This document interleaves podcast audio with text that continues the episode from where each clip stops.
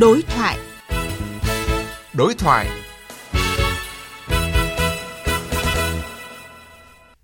Xin kính chào quý vị và các bạn.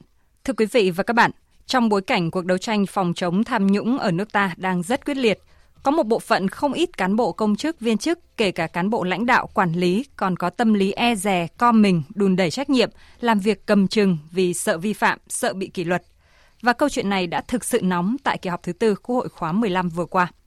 Một số đại biểu Quốc hội nhận định rằng hạn chế về việc cán bộ công chức đùn đẩy né tránh ảnh hưởng rất lớn đến việc triển khai thực hiện nhiệm vụ và phục vụ nhân dân. Và chính hệ quả của tâm lý e dè, lo lắng, sợ trách nhiệm đã tạo sức ý rất lớn, sự trì trệ trong cơ quan công quyền.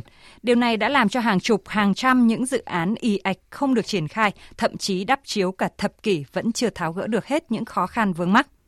Sau hàng loạt những sai phạm của cán bộ, trong đó có không ít cán bộ cấp cao phải chịu kỷ luật, khởi tố, thì việc tồn tại đâu đó những cán bộ có tâm lý hoang mang, lo lắng là điều có thể hiểu được. Tuy nhiên, tâm lý sợ sai đến mức không dám làm, không dám quyết, không dám chịu trách nhiệm, cả đơn vị, cả ngành đều đứng im, cán bộ chỉ vo tròn để giữ ghế thì lại là một vấn đề đáng lo ngại tìm ra nguyên nhân để có giải pháp hạn chế tâm lý sợ sai, sợ trách nhiệm, để tìm ra cơ chế hiệu quả và thực chất bảo vệ cán bộ dám nghĩ, dám làm, sáng tạo vì lợi ích chung là nội dung của chương trình đối thoại hôm nay với sự tham gia của các vị khách mời. Chúng tôi xin trân trọng giới thiệu ông Lưu Bình Nhưỡng, Phó trưởng ban dân nguyện, Ủy ban Thường vụ Quốc hội. Xin ờ, kính chào các ờ, quý vị khán thính giả của VOV.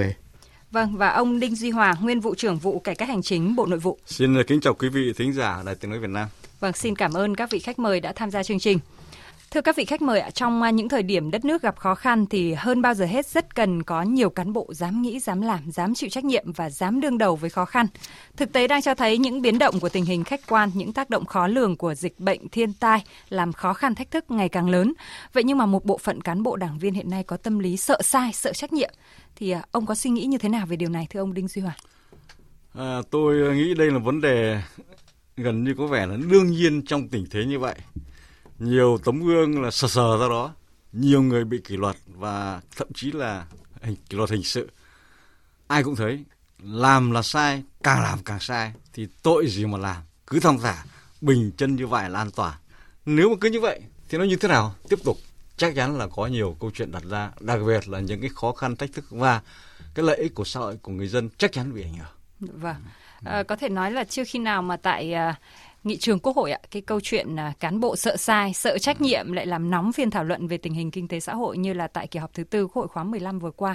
Và theo dõi cái hoạt động tại kỳ họp này thì à, ông Lưu Bình Nhưỡng ạ ông có suy nghĩ gì ạ?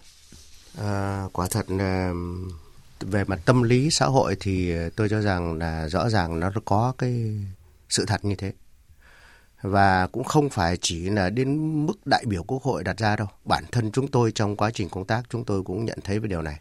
Và chắc chắn ông hòa cũng đã nhận thấy điều này. À, tuy nhiên ấy, thì rõ ràng đây là một thực tế vô cùng đáng buồn đáng thất vọng. Đấy bởi vì đội ngũ của chúng ta được nói là luôn luôn được đào tạo bồi dưỡng theo bài bản. Mà cuối cùng những người cán bộ như thế thì tôi cho rằng những người cán bộ như thế là quá là hèn. Đây là điều đáng buồn nhất cán bộ cách mạng mà hèn thì không thể làm cách mạng được. Vâng, à, minh chứng cho những điều à, đáng buồn như là ông à, Lưu Bình Nhưỡng vừa mới chia sẻ thì ngay sau đây mời quý vị và các bạn cùng hai vị khách mời nghe một số ý kiến về tình trạng một số cán bộ hiện nay đang co mình đùn đẩy trách nhiệm là việc cầm chừng vì sợ vi phạm, sợ bị kỷ luật. Đấu thầu mua sắm thuốc men không dám lo, bị những thiếu đó nhưng mà nói thì không dám nói bởi vì nói là bị phê bình cái trách nhiệm của mình. Cho nên anh em nói là thôi, chịu phê bình kiểm điểm. Tốt hơn cá mà lòm á là bị phạt cái rồi bị kỷ luật. Có cán bộ tâm sự rằng, thà đứng trước hội đồng kỷ luật, còn hơn đứng trước hội đồng xét xử. Cơ chế bảo vệ cán bộ, dám nghĩ, dám làm, dám đột phá vì lợi ích chung đã được bộ chính trị ban hành kết luận số 14 nhưng chủ trương đúng đắn đó là chưa được cụ thể hóa bằng các văn bản quy phạm pháp luật, nên cán bộ rất là ngại trong quá trình công tác. Họ làm cầm chừng, không dám đột phá qua tiếp xúc cử tri thì có hai, ba thành phần như thế này. Thứ nhất, cán bộ mà có năng lực mà hạn chế thì đúng là có cái tình trạng là sợ, không dám làm. Cái tình trạng thứ hai ấy là đối với lại cán bộ mà có năng lực, nhưng mà rõ ràng là cái ý thức, cái tinh thần cũng còn hạn chế. Tôi nói không phải là tất cả, nhưng mà có cái chuyện là nghe ngóng, né tránh thì cái điều đấy là có.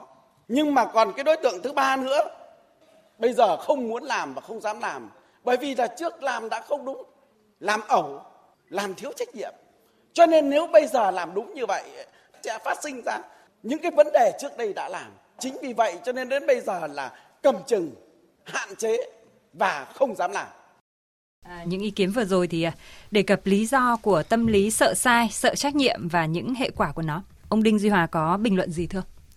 À, tôi thấy thứ nhất nói cán bộ ở đây có lẽ phải nói rõ hơn chút. Chúng ta đừng nghĩ đây là những cái cán bộ công chức viên chức bình thường mà tôi nghĩ đây là những cán bộ công chức viên chức có chức vụ lãnh đạo quản lý. Những người bình thường người ta có quyết được cái gì đâu mà bảo người ta phải dám nghĩ dám làm. Đây là những vị có chức sắc trong bộ máy của chúng ta. Dạ. và họ mới có quyền quyết cái này cái kia. Trước đây họ vẫn quyết nhưng bây giờ họ lại lo ngại không quyết. Là có câu chuyện gì?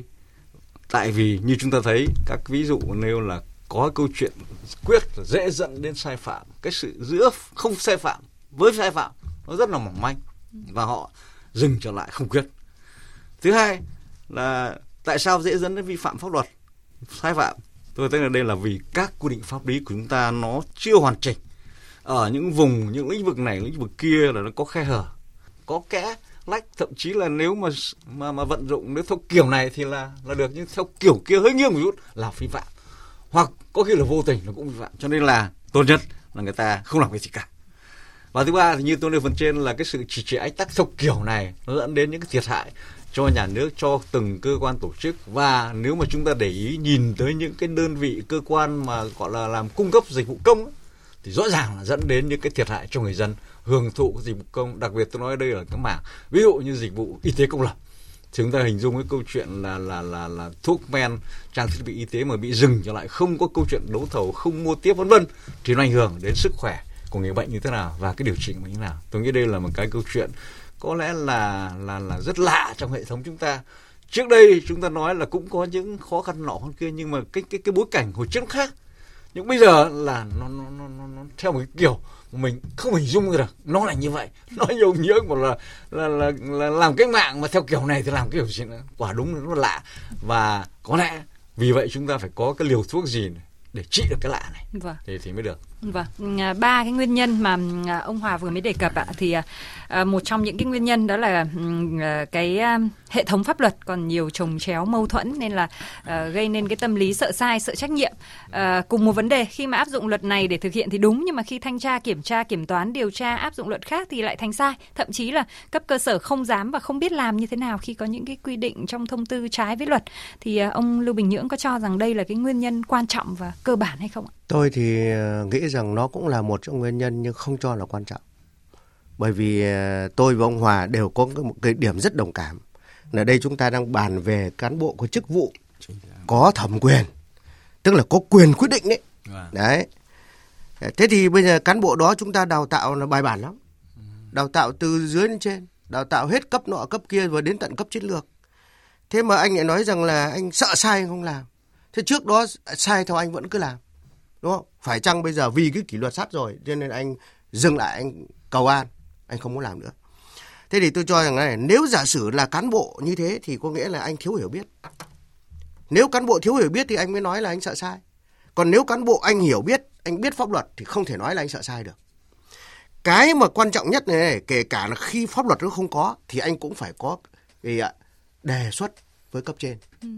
thế tại sao anh không đề xuất? Làm thì cũng không làm đề xuất cũng không đề xuất nếu anh chỉ đổ lỗi cho pháp luật thông thường thì anh có thể đề xuất nên tận, nên bộ trưởng, nên thủ tướng, nếu cấp huyện thì anh đề cập lên cấp tỉnh. Thì rõ ràng là tôi cho rằng đây nó không phải là một cái nguyên nhân căn bản. Cái nguyên nhân căn bản nó nằm chính ở trong cán bộ, như ông Hoàng nói đấy. Cái thái độ trách nhiệm của chúng ta, cái sự hiểu biết của chúng ta, cái bản lĩnh của chúng ta kém. Chứ tôi tôi không đánh giá là pháp luật. Đừng có đổ lỗi cho pháp luật, đúng không Pháp luật chúng ta có thể ngày hôm nay làm và ngày mai có thể sửa. Nhưng nếu chúng ta có những cán bộ tốt thì cái câu chuyện sửa pháp luật không phải là câu chuyện khó. Thậm chí có những cái chưa có pháp luật, quốc hội cũng đã có cho quyết cơ mà. Đúng không? Ừ. Trên chúng ta đừng có đổ lỗi cho pháp luật. Vâng. À, và ông à, Đinh Duy Họa, chắc là ông cũng rất là đồng tình là ngoài cái nguyên nhân về cái sự à, thiếu đồng bộ thống nhất của hệ thống pháp luật thì à, về mặt chủ quan rõ ràng là ở đây là do cái năng lực còn tức là nó nằm ở chính cái gọi là những người lãnh đạo quản lý này trách nhiệm sợ trách nhiệm ngại trách nhiệm. Và nếu trong chừng mực nào đấy nếu dở các quy định pháp luật ra ông là người đứng đầu một đơn vị tổ chức thì ông phải có trách nhiệm lãnh đạo cái đơn vị của chúng mình hoạt động. Trong đấy có câu chuyện là nếu mà đụng chạm đến những vấn đề bên kia ví dụ mua sắm thế nọ thế kia thì ông phải làm chứ. Làm sao lại bảo là không làm được?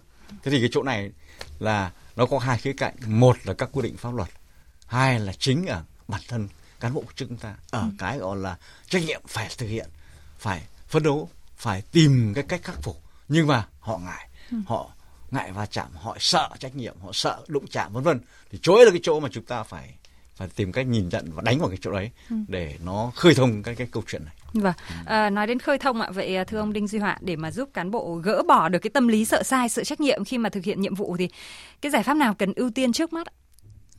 Tôi cứ hình dung mãi câu chuyện này là không biết nói có có được không? Ông nhưỡng xem. Tôi thấy những cán bộ trong kiểu như thế, thay ngày có được không? Mình từ trước này là nói rất nhiều. Từ khi, như vậy là chúng ta thấy kết luận bộ trị ra từ năm ngoái, tháng 9 một năm nay rồi mà tôi thấy cứ nói thôi.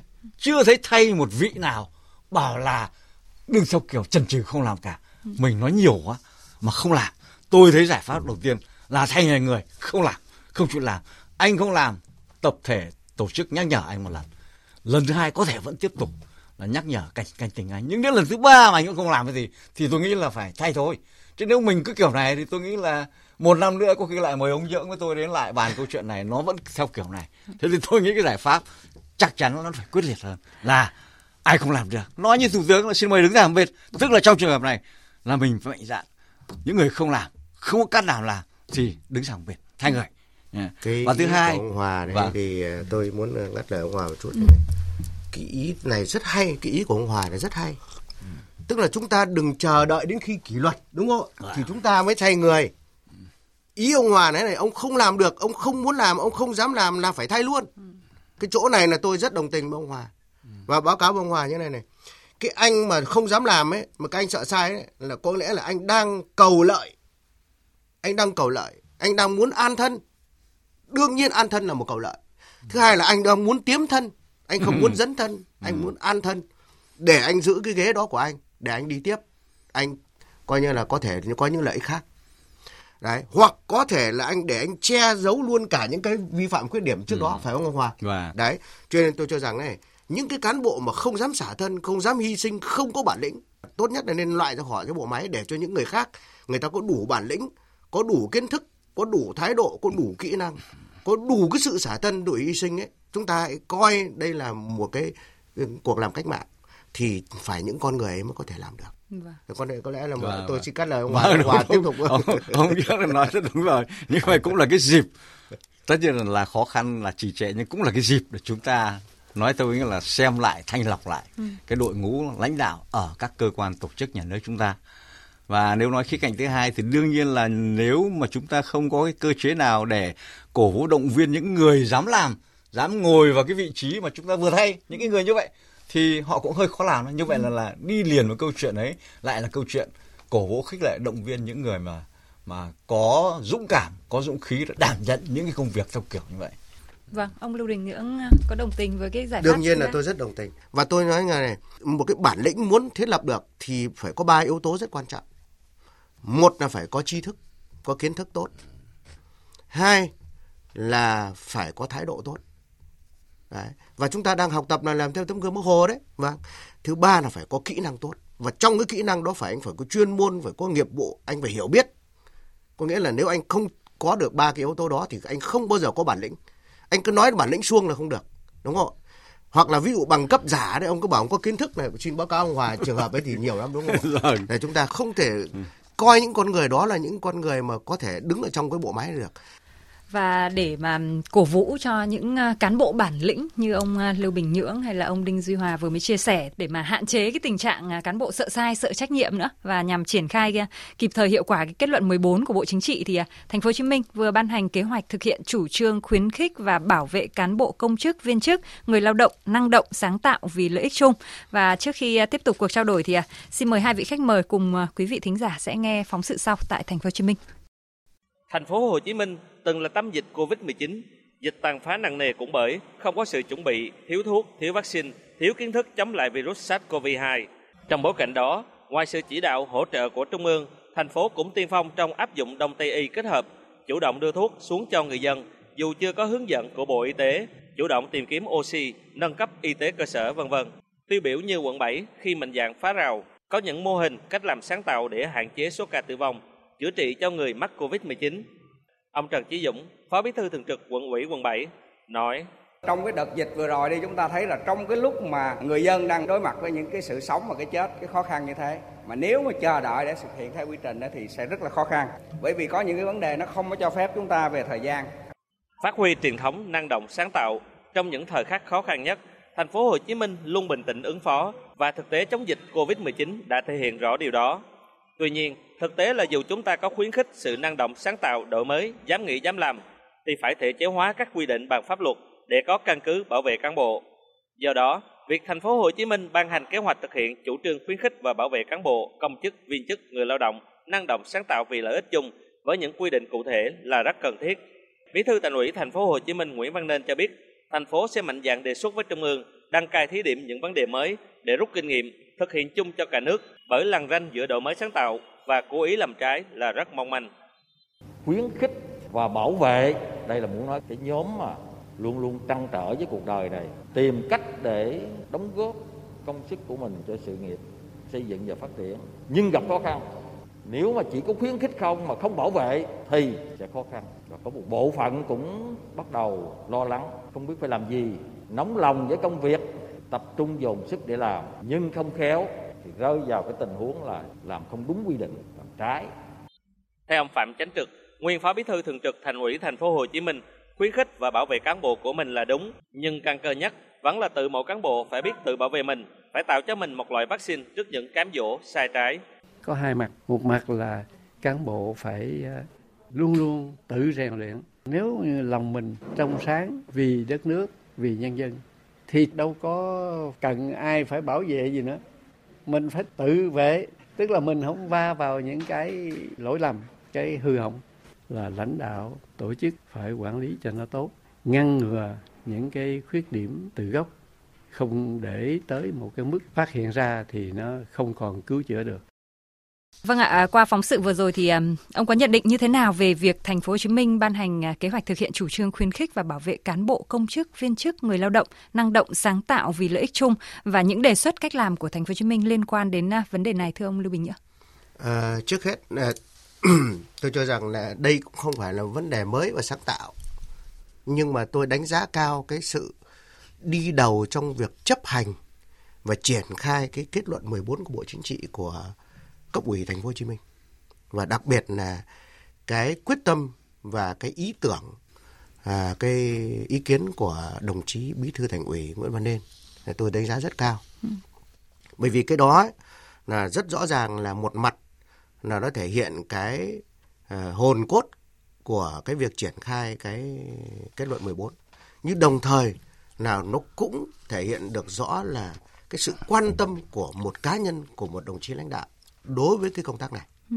Và đồng chí cũng nói rất rõ đúng theo tinh thần là có khuyến khích mà không bảo vệ thì vẫn chỉ là nửa vời. Cho nên phải làm đúng các quy định của cái kết luận 14 là chúng ta phải khuyến khích và bảo vệ. Và trong cái nội hàm của cái kết luận 14 ấy, nó rất rõ là chúng ta phải khuyến khích những người mà thực sự là năng động sáng tạo và dám nghĩ dám làm đấy, dám xả thân nhưng mà có một cái có một cái khóa chung báo cáo ông Hòa là ừ. Không được trái hiến pháp và điều lệ đảng. Rồi, cái chỗ đó là rất quan trọng. Và có thể nói là có thể chưa có quy định. Đấy trung ương nói rằng có thể có những vấn đề chưa có quy định nhưng có hai vấn đề đặc biệt không được vượt qua. Đó là không trái hiến pháp và không trái với điều lệ. Thì tôi cũng là hoàn toàn nhất trí với quan điểm đấy thôi. Tuy nhiên ấy cái quan trọng nhất là này phải tạo ra được một cơ chế. Cơ chế và ở đó mà theo cái quan điểm chung là phải có một cái sự hướng dẫn có một sự ủng hộ có một sự động viên ở bên cạnh và luôn luôn để cho phép người ta và anh mở đến đâu thì anh cũng phải nói được cho những người sáng tạo đến đó và anh kiểm soát được nó còn nếu anh bung ra mà anh không kiểm soát được thì có nghĩa là bản thân tập thể cũng sai Đấy, cho nên là cái chỗ này của thành phố Hồ Chí Minh dĩ nhiên thì uh, chúng tôi và ông Hòa cũng chưa nghiên cứu sâu về cái kế hoạch của thành phố Hồ Chí Minh triển khai cái vấn đề này nhưng về mặt cơ bản là chúng tôi thấy rằng đấy là một cái điểm sáng. Vâng. Tôi, tôi tôi xin bổ sung thêm tôi cũng đồng tình với ý ông Lưu Bình Nhưỡng. Yeah. Dạ. Rất là hoan nghênh và đánh giá đánh giá cao cái tinh thần của thành phố Hồ Chí Minh đã có một cái kế hoạch để triển khai kết luận Bộ Chính trị. Ừ. Tuy nhiên tôi lưu ý tôi có cảm giác dường như chưa đủ. Nhưng mà chúng ta hình dung là kết luận của Bộ Chính trị này. Bây giờ đến một địa phương là ra kế hoạch triển khai. Ừ. Thế thì cái kế hoạch nó vẫn là những cái bước đi cụ thể nọ kia. Nhưng dưới góc độ pháp lý là nó chưa có gì cả. Ừ. Và cái lỗi này là tôi cảm thấy nó chưa đủ. Ông Nguyễn ạ. Tức là rất hoan nghênh. Nhưng mà cùng khi một cán bộ ở một cái à, tổ chức nào đấy họ vì lợi ích chung họ dám nghĩ dám làm sáng tạo nhưng họ vượt làn danh vi phạm pháp luật thế thì dừng bằng cái kế hoạch này có bảo vệ được người ta hay không vâng. cho nên tôi nghĩ là nó chưa đủ yeah. Dạ. và chỗ này nó đòi hỏi phải tầm hành động ở cấp trung ương ừ. nó phải có một cái gì thì cái chỗ nó nó nó nó nó mới ổn được có nghĩa là ông Hòa nói rất là tôi nói cái ý ý của ông trong công tác cán bộ là ông rất sâu chỗ đó ừ.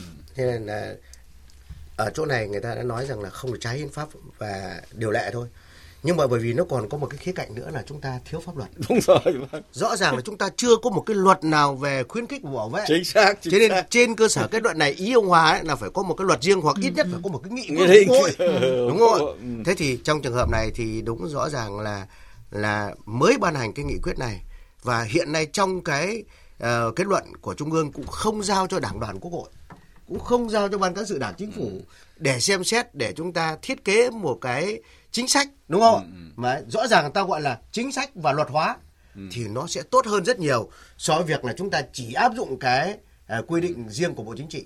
Mà đây là quy định của Bộ Chính trị chứ chưa phải là quy định của Trung ương. Vâng. Đúng không? Thì rõ ràng là tôi rất là cũng là ông Hòa nói đấy là đúng đấy. Vâng. vâng, tôi hiểu là hai ý kiến khách mời đây thì rõ ràng là cái cái cái cái làn danh giữa đổi mới sáng tạo và cố ý làm trái thì khá là mỏng manh. Và cái việc mà mà xây dựng một cái cơ chế đủ mạnh để mà bảo vệ người dám nghĩ dám làm, từ đó hạn chế cái tình trạng sợ sai sợ trách nhiệm thì rõ ràng là cần thiết. Xong là cái điều mà ừ, ừ, rất là khó thực sự là không hề dễ vậy thì rất là muốn hỏi ý kiến của hai vị khách mời. Thế thì để biến những cái điều không dễ dàng này hiện thực thì uh, những cái biện pháp nào cần lưu tâm ạ? Có lẽ là ông ờ, Đinh Duy Hòa chia sẻ vâng. trước ạ. À, tôi nghĩ là cái điểm thứ nhất ấy là phải xem những cái chúng ta vừa nghe vừa bàn có chuyển thành quy định pháp luật được hay không. Kết luận 14 của Bộ Chính trị là văn bản quan trọng nhưng là văn bản của Đảng. Muốn triển khai đưa vào cuộc sống thì kết luận này theo tôi phải được thể chế hóa hơn một năm rồi mà chưa thể chế hóa được chứng tỏ cái gì? Thứ nhất không cần à? Chắc là không phải. Rất khó không làm được. Chỗ này tôi nghĩ là tôi nghĩ không chỗ này chắc là khó đấy. Hay làm được nhưng không có ai chịu trọng làm. Có cần ai dám làm dám chịu nhiệm ở đây không? Thế nên tôi nghĩ thứ nhất là thể chế hóa kết luận của bộ chính trị truyền tải văn bản của đảng ừ. thành văn bản pháp luật bên nhà nước thì mới triển khai được. Đến bàn câu chuyện này tôi hình dung vậy thì cái văn bản này nó nên như thế nào và nó chứa đựng cái vấn đề gì? Và có thực sự là khó soạn thảo hay không? Ông nhớ ạ. Vâng. tôi thì ờ, tôi chưa nghĩ đến nó phải ra một luật của quốc hội hay là một nghị quyết của của quốc hội hay ủy ban thường quốc hội. Mà tôi cứ nghĩ đơn giản bây giờ ra cái nghị định của chính phủ.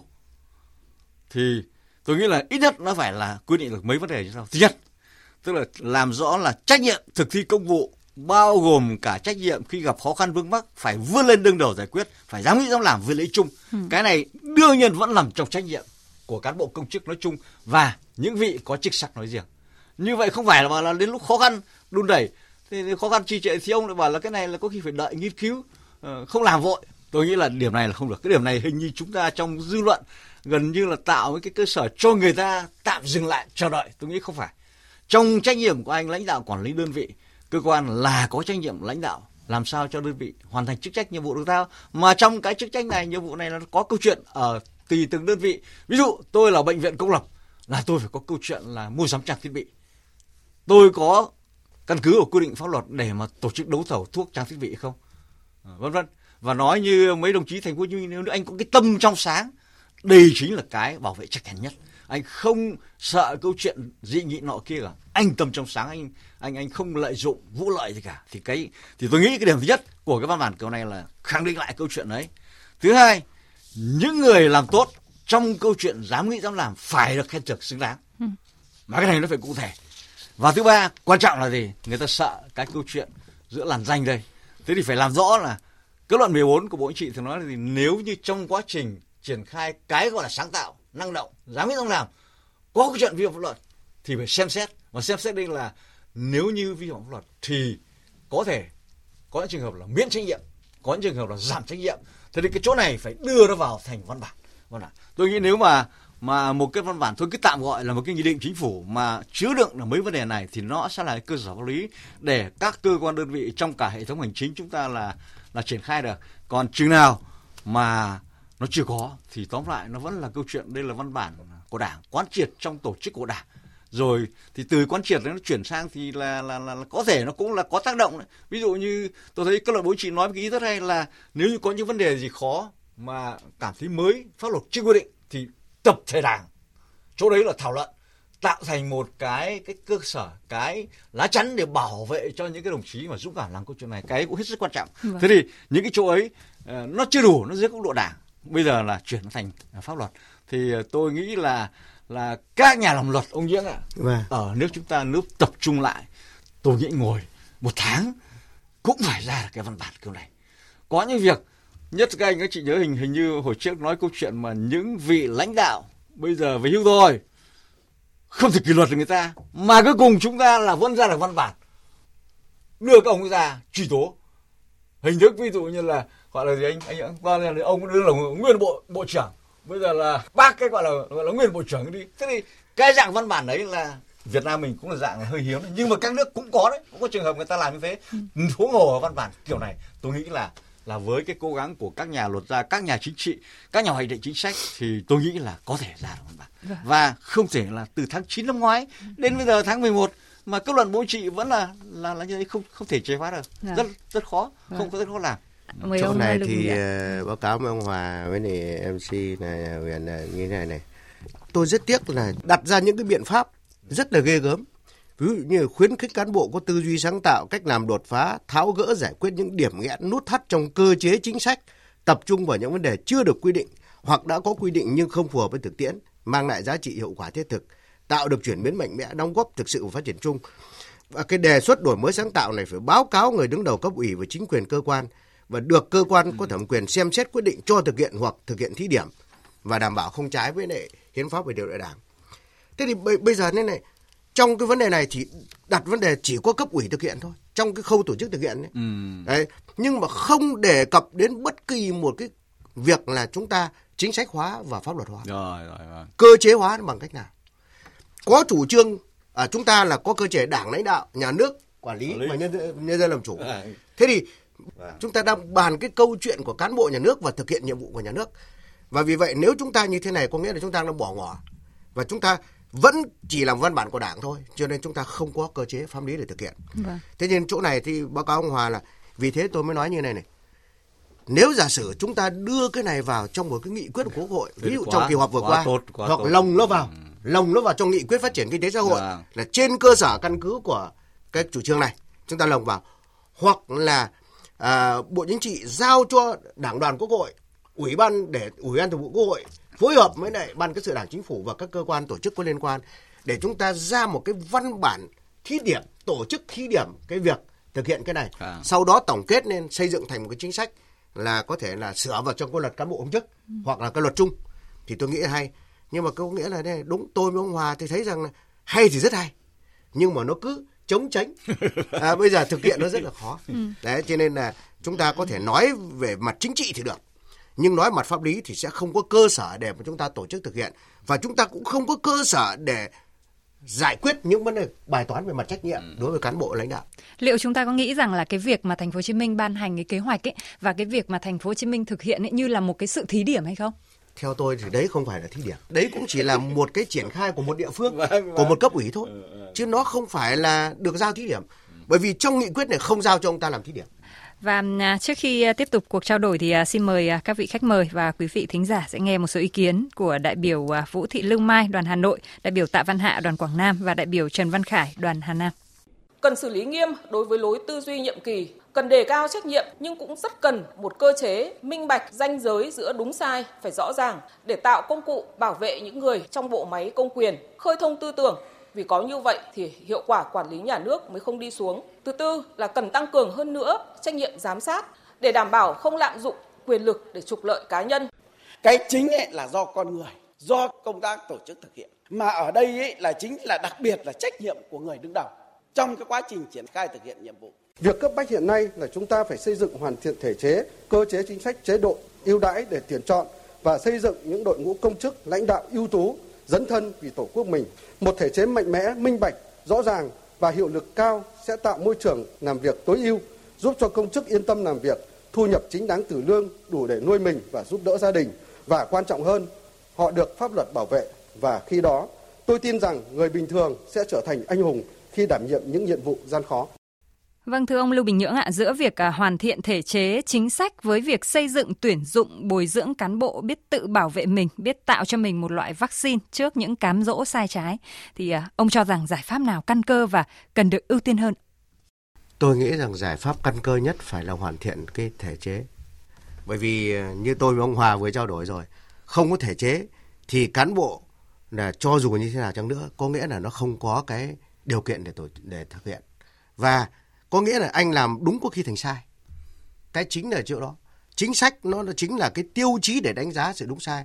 Thì tôi cho rằng cái đó là hoàn thiện cái chính sách. Thì chính sách này có thể là chính sách sơ khai cũng được. Nhưng mà tôi thì tôi đề xuất là uh, trường hợp này có lẽ là uh, bộ nội vụ và phối hợp với các cái cơ quan có liên quan ấy uh, nên căn cứ vào cái nghị quyết này và đề xuất với lại ban cán sự đảng của chính phủ. Đấy để ban cán sự đảng của chính phủ sẽ có một cái báo cáo riêng bộ chính trị. Ờ, để mà chúng ta có thể bổ sung cái ờ, chủ trương ờ, về vấn đề này vào hoàn thiện chính sách này vào trong cái kết luận 14. À, thứ hai là qua đó nếu mà được Bộ Chính trị cho phép thì sẽ báo cáo Ủy ban Thường vụ Quốc hội. Thì nếu Ủy ban Thường vụ Quốc hội được giao thì Ủy ban Thường vụ Quốc hội, Đảng đoàn Quốc hội sẽ giao cho Ủy ban Thường vụ Quốc hội để tổ chức là sẽ ra một cái nghị quyết. Đấy, cho phép tổ chức làm thí điểm hoặc là tổ chức là xây dựng cái à, luật hoặc một cái nghị quyết để cho cái kỳ họp tới. Thì tôi nghĩ nếu như thế thì rất là hay. Thì ở đây là cái đề xuất chính sách thì tôi nghĩ nên nên giao cho bộ nội vụ là căn cơ nhất. Dạ. vâng à, chúng tôi muốn lắng nghe ý kiến của ông đinh duy họa. Vâng như vậy là có câu hỏi là là giữa câu chuyện là hoàn thiện thể chế chính sách với câu chuyện là bồi, bồi dưỡng, dưỡng đào tạo vâng. cán bộ chức để làm sao họ là là có cái gọi là trong sáng có cái thứ vaccine để chống cái, những cái, cái bệnh bên ngoài vân vân. Thì tôi cũng rất trùng hợp là giống ông nhưỡng chủ. Nếu tôi được lựa chọn thì tôi lựa chọn là hoàn thiện ưu tiên hoàn thiện thể chế chính sách. Ừ. bởi vì ngay cả khi công chức viên chức năng động sáng tạo thì vẫn phải hành động trong khuôn khổ pháp luật hiến pháp pháp luật. Cho nên là cái giải pháp ưu tiên tôi nghĩ là vẫn là thể chế chính sách. Thể chính sách mà ngon lành thì không có câu chuyện làm danh thì rất gì cả. Ừ. anh cứ đúng rồi anh làm. Sở dĩ bây giờ tôi nói ví dụ như bây giờ bảo câu chuyện đấu thầu thuốc bệnh viện chẳng hạn. Thế thì nếu đối thủ thuốc theo nguyên tắc là giá rẻ. Thường trúng thầu thôi nhưng giá rẻ thì chất lượng nó lại kém. Thế thì như vậy tôi là giám đốc bệnh viện, có khi tôi lại phải chọn, nếu tôi đúng quyết tâm là tôi phải chọn cái thuốc nó chất lượng hơn. Nhưng mà thành ra lại giá nó không rẻ. Thế thì cái chỗ này hoàn thiện thể chế là chính là nhằm chỗ này, sửa cái chỗ này, để làm sao cho ông giám đốc bệnh viện ông quyết là tôi phải mua các loại thuốc chất lượng hơn, mặc dù nó đắt hơn tí. Ông nhớ lại. Thế thì tôi nghĩ cái gốc nó vẫn cứ là phải là thể chế chính sách. Dạ vâng. À, trên thực tế thì cũng có không ít cán bộ mang danh nghĩa hành động quyết liệt, tinh thần tiến công, dám nghĩ, dám làm vì lợi ích chung nhưng mà lại độc đoán gia trưởng, thiếu dân chủ trong chỉ đạo điều hành, áp đặt đoàn kết xuôi chiều dân chủ hình thức để phục vụ ý đời cá nhân và lợi ích nhóm, thao túng tổ chức, coi những người có ý kiến khác là cản trở sự phát triển chung để từ đó thực hiện hành vi tham nhũng. Vậy thì theo các khách mời ạ, cùng với những cái cơ chế bảo vệ khuyến khích cán bộ dám nghĩ, dám làm, dám chịu trách nhiệm thì cần có những cái quy định ra sao để mà ngăn chặn những cán bộ tự tung tự tác vì lợi ích cá nhân. Về vấn đề này thì ờ, có lẽ chúng ta đã cũng là khá khá quy định rồi. Các cái quy định từ bộ luật hình sự đến cho đến dân sự, cho đến kỷ luật cán bộ công chức, rồi kỷ luật đảng chúng ta có đủ rồi. Thì đương nhiên những cái cán bộ mà tự tung tự tác mà anh chỉ biết vuôn vén cá nhân nhưng mà anh cứ giả vờ rằng là anh là cái người trong sạch đấy, có những người đấy bản kiểm điểm rồi bản khai báo thành tích, nên là toàn có là sao mới gạch mới lại đủ các thứ, coi như là tuyệt vời đấy. Thế nhưng mà cuối cùng khi mà ờ, người ta làm ra thì là rõ ràng là phải ờ, tù đầy rồi là bị kỷ luật ờ, mất chức rồi phải tịch thu gia sản, vân vân. Thì rõ ràng chúng ta thấy là cán bộ phải lời nói đi đôi việc làm anh nói là anh trong sạch anh phải trong sạch. Anh nói anh quyết tâm anh quyết tâm. Anh vì dân anh phải thật sự vì dân. Anh vì cơ quan là vì cơ quan vì lợi ích chung là vì lợi ích chung. Chứ không phải là anh giả vờ anh nói như thế. Nhưng thực ra là anh để tìm cái cách này anh đè nén một cái nhóm khác. Hoặc là anh cào cấu cái lợi ích cho bản thân mình. Thì tôi cho rằng ờ, những cái đó tôi chắc chắn là trong tập thể và kể cả ngoài xã hội người ta đều biết. Nhưng mà vấn đề quan trọng là lấy cái cơ sở nào để mà xử lý ông Hòa Vâng. đấy chứ còn là chúng ta hiện nay chúng ta đang thiếu một cái xử lý theo cái thông tin phản ánh của người dân Vâng. cũng như là ấy. Và chúng ta cần phải có một cái sự để cho người dân cũng như báo chí người ta phải tiếp cận mạnh hơn là đối với vấn đề này thì nó mới công khai minh bạch được. Và muốn chống tham nhũng tiêu cực thì phải là có công khai minh bạch đúng không ạ? Vâng. phải có cái cơ chế thực sự để cho người dân và các cái tổ chức xã hội người tham gia báo chí phải tham gia. Báo chí phải thực hiện quyền điều tra. Thì hiện nay tôi cho rằng là cái việc mà chúng ta xử lý các cán bộ đó là đương nhiên là phải làm À, chúng tôi muốn nghe ý kiến của ông Dinh À, Dư. tôi nghĩ là vấn đề đúng như ông Bình Dưỡng vừa nêu nó không mới. Mấy năm nay là theo chỉ đạo Tổng Bí thư mà chúng ta làm câu chuyện là là xử lý để thấy rõ là không không mới gì cả. Nó chỉ gắn một phần với câu chuyện chúng ta đương bàn cái chủ đề là năng lượng sáng tạo này thôi. Vâng. Còn cái gọi là chống tiêu cực, chống tham nhũng trong bộ máy ta là làm nhiều lắm rồi và cái mà làm tôi buồn nhất là chỗ này ví dụ vừa rồi qua vụ của bí thư nguyên bí thư chủ tịch đồng nai là gì ông nguyên bí thư ông 11 năm là bí thư ông nhớ ạ trời ơi 11 năm một cái người như vậy. Mà để đến lúc ông về hưu từ năm 2015 16 bây giờ mới đưa ra. Thì 11 năm ông gọi là đứng đầu cái tỉnh ấy ông gây ra những cái tác hại gì? Tôi nghĩ là không nhỏ đâu. Rồi ông nguyên chủ tịch cũng 8 năm. Không chỉ đồng nai đúng không vâng không chỉ đồng nai. Thì cái thiệt hại gây ra tôi nghĩ là rất lớn. Cho nên là cái công tác phòng chống tham nhũng này phải làm sao nó triệt để hơn nó sâu sắc hơn. Trong đấy có câu chuyện tôi nghĩ là một là làm tốt cái gọi là giám sát kiểm tra mà đây là thường xuyên thì chắc chắn nó sẽ phát hiện ra sớm. Chứ không phải như chúng ta vừa rồi làm có những trường hợp nó quá muộn. Tất nhiên là phát hiện ra xử lý cũng tốt rồi nhưng mà nó quá muộn. Nó làm cái thiệt hại về mặt xã hội rất lớn. Dạ vâng. và muốn làm tốt công tác này thì tôi nghĩ là chúng ta phải như ông Nhưỡng nêu là phải làm sao khơi thông phát huy được cái gọi là giám sát từ ngoài xã hội Dạ báo cáo ông Hòa tức là nó không còn là câu chuyện của nội bộ các cơ quan đảng Vâng, nữa, vâng, đúng không? Nó phải là vấn đề của xã hội và vấn đề của nhà nước. Ừ. Còn nếu chúng ta còn vo viên nó trong cái phạm vi thì đương nhiên là người ta sẽ bao che cho nhau nó dễ. Nhưng nếu chúng ta công khai toàn xã hội và cho xã hội tham gia, đúng không Hòa? Vâng. Thì đương nhiên là câu chuyện mà mà mà nó phanh phui nó rất nhanh. Dạ vâng. À, chúng ta quay trở lại với à, cái câu chuyện hôm nay chúng ta đang bàn tới là cái việc bảo vệ cán bộ, đổi mới, sáng tạo vì lợi ích chung ạ. Vâng, à, như các khách mời nói thì à, rõ ràng là để có một cái cơ chế hữu hiệu thực chất để mà bảo vệ à, cán bộ dám nghĩ, dám làm, dám à, đột phá vì lợi ích chung và để những cái cán bộ quản lý, lãnh đạo không phải tự mò mẫm, tự tìm đường đi, phân vân giữa uh, mong manh ranh giới đúng sai như thế nào đang đi trên dây và nhiều khi cũng không biết là sẽ ngã lúc nào nữa. Vậy thì theo các vị khách mời các ông có đề xuất thêm những cái giải pháp nào? Tôi thì à, báo cáo ông Hòa là theo tôi ấy là cái đầu tiên là chúng ta phải tạo được cái kênh. Và cái kênh này nó bao gồm những cái tiêu chuẩn, tiêu chí để cho người ta hoạt động. Một con thuyền nó muốn bơi được thì để cho một cái người cầm lái người ta bơi được thì dứt khoát là phải cho người ta biết là dòng nước, phải biết luồng lạch cho người ta bơi. Như vậy tôi đã quay trở lại vấn đề đó là cơ chế chính sách. Nếu không có cái điều kiện này thì đừng có nói rằng là là cho người ta làm chứ đừng có nói là bảo vệ được, khó rất khó bảo vệ. Vấn đề thứ hai là chính là chúng ta phải có cái cơ chế bảo vệ. Cơ chế nào để bảo vệ đây? Đấy thì chính là chúng ta phải tạo được ra được những cái có thể nói rằng là một là hệ thống các quy định để bảo vệ như thế nào. Hai, đó là cơ cấu nào để đứng ra bảo vệ. Ba là hình thức nào để bảo vệ. Bốn là biện pháp nào để bảo vệ. Đấy. Và trong trường hợp nào cũng phải đề phòng là trường hợp bảo vệ đúng và bảo vệ sai thì như thế nào. Ừ. Có nghĩa là có trường hợp báo cáo với ông Hòa là ông bảo vệ nhưng ông bảo vệ cái sai, đúng không? Vậy thì cái cấp mà bảo vệ cái sai thì ta tính sao? Như vậy thì quay trở lại một vấn đề ngay tôi với ông Hòa đã bàn ngay ban đầu. Nếu không có cơ chế chính sách, dứt khoát chúng ta rất khó. Đấy. Và một vấn đề nữa, theo quan điểm của tôi, là phải phát huy cái vai trò và trách nhiệm của cái người đứng đầu. Và cho phép, thậm chí chúng ta có thể xây dựng một cái cơ chế là cho phép người đứng đầu tạo ekip hoạt động.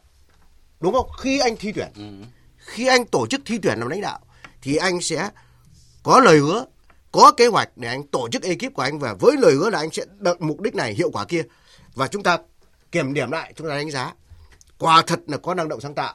Tuyệt vời, tôi sẽ bảo vệ ông. Nó có vẻ là chạy choạc, nhưng mà tôi sẽ bảo vệ ông. Đấy là bởi vì là người ta đang làm theo cái cơ chế thí điểm. Thế thì theo tôi, cần phải khẩn trương cho một cái cơ chế thí điểm về cái trách nhiệm, vai trò trách nhiệm người đứng đầu.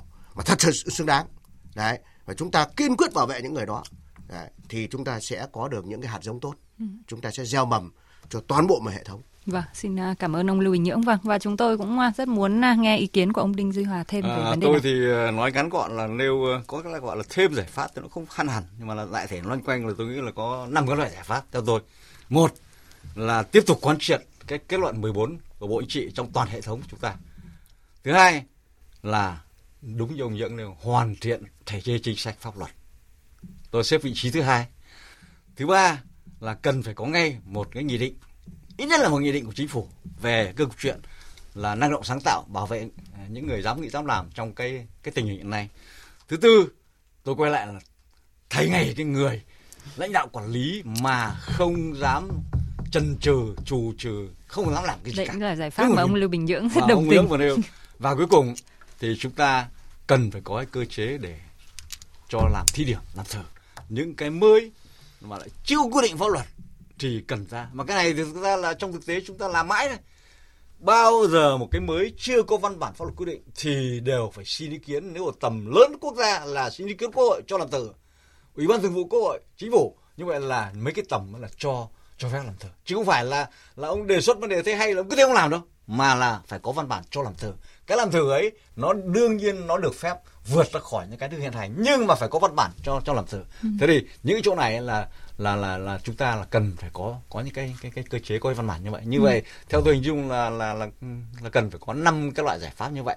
Tất nhiên cái cơ chế làm thí điểm thì nó cũng nằm có thể nó nằm trong cái giải pháp hoàn thiện thể chính sách cũng được hoặc là trong cái nghị định chính phủ về câu chuyện này thì tôi nghĩ là xung quanh câu chuyện ấy là nên có những cái mấy cái vấn đề cần chú ý như vậy. Vâng, xin có mời cái ý này ông Hòa nêu thì tôi là đồng ý thôi. Tức là cái ý ông Hòa nói là nó rất căn cơ. Bởi vì nghị định thì nó là văn bản quy phạm pháp luật. Ừ. thế nhưng mà nếu trong một thời hạn mà ngắn ấy thì ông Hòa chúng ta có thể làm nghị quyết của chính phủ cũng được à, vâng. thì giống như trong thời kỳ chống dịch ấy Ừ. thì chúng ta cũng không phải Cấp bách, ban hành ờ, cấp bách không cần phải ban hành nghị định hoặc là quyết định của thủ tướng đúng không Vâng, vâng. chúng ta có thể ban hành một cái nghị quyết trước sau đó mình hoàn thiện thành nghị định Dạ. thì nghị định đó là giao cho bộ nội vụ làm thì nó mất thời gian hơn thì tôi nghĩ rằng là cái đầu tiên có thể là ban hành một nghị quyết của chính phủ về vấn đề Vâng. này thì nó cũng hay hơn Vâng, một lần nữa thì à, xin trân trọng cảm ơn ông Lưu Bình Nhưỡng, Phó trưởng ban dân nguyện thuộc Ủy ban Thường vụ Quốc hội, ông Đinh Duy Hòa, nguyên vụ trưởng vụ cải cách hành chính Bộ Nội vụ đã nhận lời tham gia chương trình cùng chúng tôi. Cảm ơn quý vị và các bạn đã quan tâm theo dõi.